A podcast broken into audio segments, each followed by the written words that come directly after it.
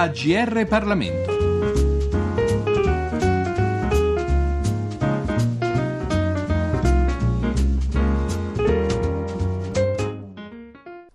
Giorgio Cirillo un saluto a tutti gli ascoltatori. Il libro che presentiamo oggi è L'Italia e la fine della guerra fredda, sottotitolo La politica estera dei governi Andreotti 1989-1992. L'editore è Il Mulino, l'autore è Antonio Varzoli, docente di storia delle relazioni internazionali e storia della politica estera italiana nell'Università di Padova. Chiediamo dunque all'autore di farci l'identikit, per così dire, del suo saggio? Beh, eh, prima di tutto il libro è nato dall'opportunità di eh, poter esaminare le carte dell'archivio di Giulio Andreotti, un archivio particolarmente ricco, più di 3500 faldoni. L'archivio eh, risulta particolarmente ricco per le attività di Andreotti a partire eh, prevalentemente per gli anni 60-70 e in modo specifico per ciò che concerne le questioni relative alla politica, alla politica estera e devo dire che le carte di maggiore interesse erano quelle relative agli anni 80, quindi quando Andreotti è stato ministro degli affari esteri tra l'83 e l'89 e poi devo dire per il periodo in cui Andreotti è stato Presidente del Consiglio nel sesto e settimo uh, governo da lui guidato tra il 1989, quindi tra l'estate dell'89 e diciamo, l'inizio della primavera del 1992.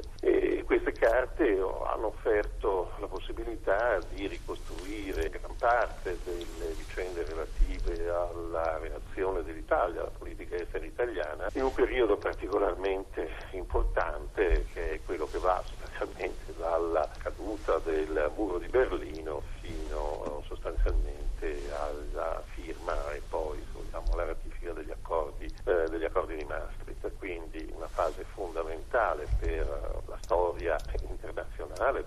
storia del Novecento e anche eh, per, la storia, per la storia italiana. Diciamo che il volume affronta in dettaglio una serie di temi, la riunificazione tedesca, la guerra, eh, la guerra del Golfo del 91, l'inizio della implosione della Jugoslavia, l'emergenza migratoria albanese, i rapporti con l'Organizzazione per la Liberazione della Palestina e eh, ultimo capitolo quello su Maastricht. Eh, diciamo gli elementi di novità sono veramente numerosi ed anche alcuni di particolare eh, interesse, ma diciamo che al di là di questo eh, per concludere ciò che mi interessava e ciò che emerge a mio giudizio da questo studio è questo stretto legame, questa connessione tra appunto la fine di un equilibrio internazionale che è quello della guerra fredda e le vicende interne italiane.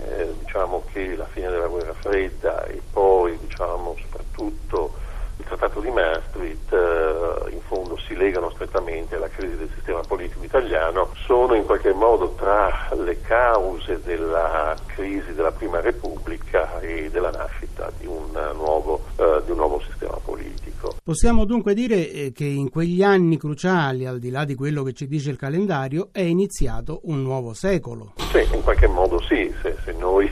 partiamo da quella definizione appunto che, su cui non tutti sono d'accordo, ma insomma diciamo molto diffusa del Novecento come appunto una, un secolo breve che va sostanzialmente dal 1917 poi fino al 1989, certamente è la fine, è la fine di un'epoca, diciamo che il volume in fondo tende a dimostrare come una buona parte della classe politica italiana non abbia compreso fino in fondo che cosa la fine di questo equilibrio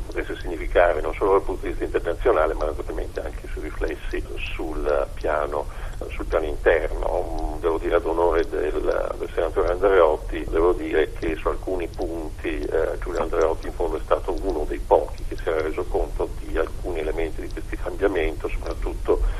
per ciò che riguardava diciamo, la natura di, di, del Trattato di Maastricht soprattutto la questione relativa all'Unione economica monetaria e ai parametri, ai parametri di Maastricht, diciamo che un'altra parte del mondo politico italiano non, non comprese cosa stava cambiando e quindi si trovò in qualche modo spiazzato poi nella, diciamo, nella primavera del 92 e non in grado di comprendere le conseguenze di questo, di questo cambiamento. Quindi sostanzialmente un sistema politico che stava finendo, che doveva dimostrare la capacità di sopravvivere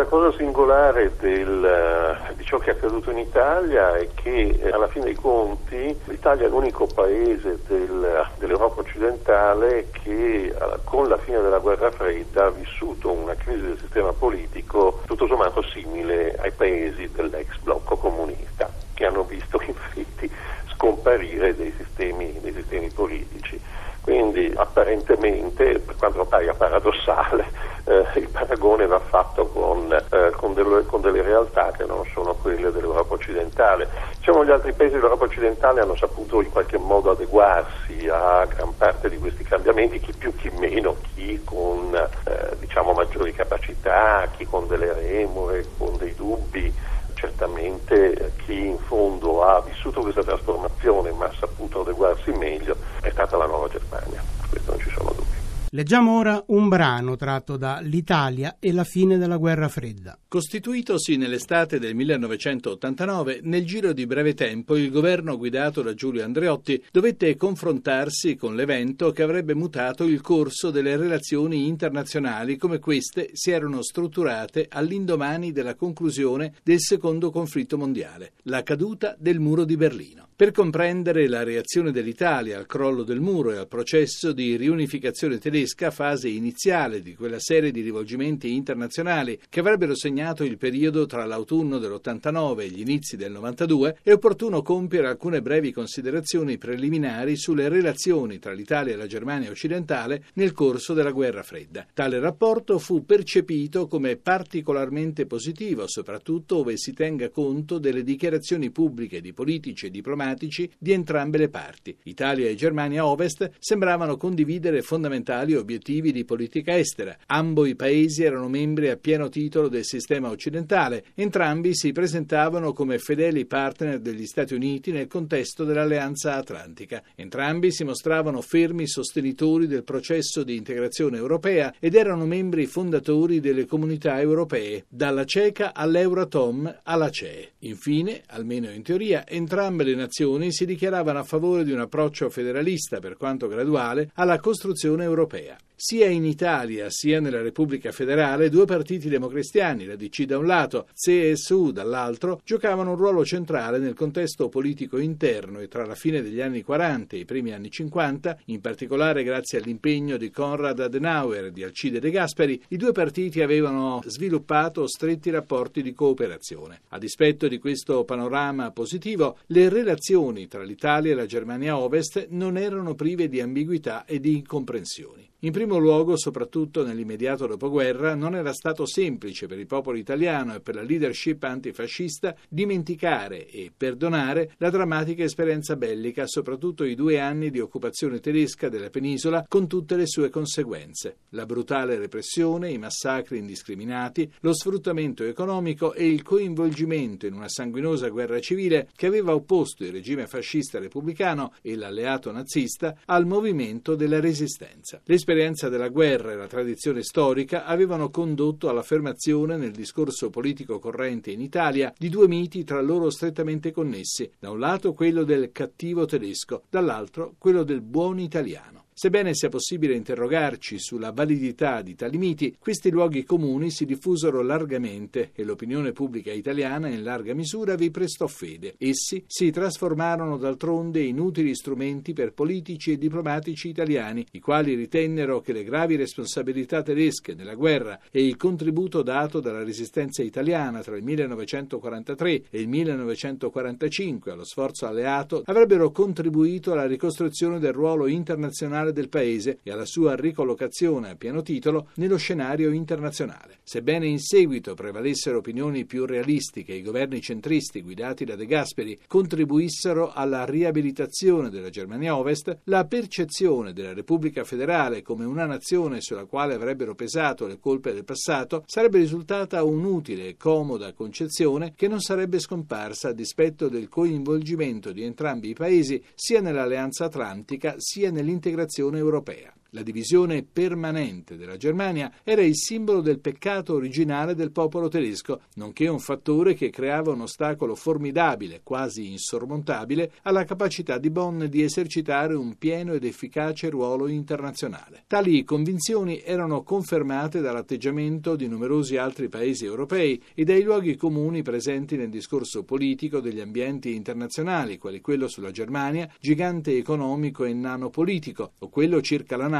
come strumento mirante a mantenere The Russians Out, The Americans In e The Germans Down. Inoltre, sebbene le autorità italiane e tedesche condividessero gli stessi obiettivi di politica estera nel quadro della Nato e in quello della CE, è difficile sostenere che Bonn e Roma furono in grado di sviluppare efficaci politiche comuni, soprattutto in una prospettiva di lungo periodo. In particolare, nel processo di integrazione, raramente le autorità federali considerarono l'Italia come un partner privilegiato e da parte loro, quelle italiane, temettero sempre che la coppia franco-tedesca potesse emarginare riaffermare l'Italia nel contesto europeo, trasformandola in un attore minore. Per ciò che riguarda il mondo politico italiano, sino a tutti gli anni 60, la sinistra, soprattutto il PC, guardò la Germania Ovest come una pericolosa nazione revanchista, mentre nei primi anni 60 leader di spicco del centro-sinistra espressero la preoccupazione che Adenauer fosse un convinto oppositore delle aperture a sinistra. Né va trascurata la convinzione diffusa sia nel mondo politico sia nei media che gruppi pangermani germanici di destra, soprattutto in Baviera, fossero fra i sostenitori e i finanziatori del movimento separatista sud tirolese e che in Germania, oltre che in Austria, venisse offerto rifugio ai terroristi dell'Alto Adige. Infine, la stampa italiana si mostrò sempre attenta e preoccupata circa qualsiasi episodio che potesse far temere la rinascita del movimento nazista. Da parte loro, nel corso degli anni 70, i media della Repubblica federale si mostrarono preoccupati della crisi interna italiana e in tale contesto è possibile ricordare come nel 1977 il diffuso settimanale tedesco Der Spiegel apparisse con la nota copertina che riportava l'immagine di una pistola sopra un piatto di spaghetti, facendo riferimento agli spaghetti in salsa cilena. In realtà, se queste considerazioni confermano le ambiguità che caratterizzarono i rapporti tra l'Italia e la Repubblica federale, vi furono altri fenomeni che contribuirono allo sviluppo di reciproche immagini positive e al rafforzamento dei legami bilaterali bilaterali. L'ampia emigrazione verso la Germania e il turismo di massa diretto in Italia finirono con il favorire la mutua comprensione. Specialmente tra la fine degli anni 50 e gli anni 60, centinaia di migliaia di lavoratori italiani si stabilirono nella Repubblica federale al fine di trovare un impiego e migliori condizioni di vita. Sebbene tale fenomeno implicasse equivoci, gravi incomprensioni di stampo razzista, sacrifici individuali e problemi sociali, in una o due generazioni gli immigrati immigrati italiani in Germania tesero d'abitudine a integrarsi nella società tedesca e gli stessi tedeschi, nonostante gli abituali luoghi comuni razzisti, finirono con l'accettare la presenza della comunità italiana. Quanto al turismo di massa, sin dagli anni 50 l'Italia divenne la meta privilegiata dei turisti tedeschi, pronti ad apprezzare l'ospitalità italiana, mentre agli occhi di numerosi italiani i tedeschi venivano percepiti come pacifici invasori alla ricerca di buon cibo, spiagge assolate e pensioni a prezzi modici a conduzione familiare. Dalla metà degli anni 50 sia l'Italia sia la Germania Ovest sperimentarono il cosiddetto miracolo economico. Sebbene il boom italiano fosse differente dal tedesco Wirtschaftswunder,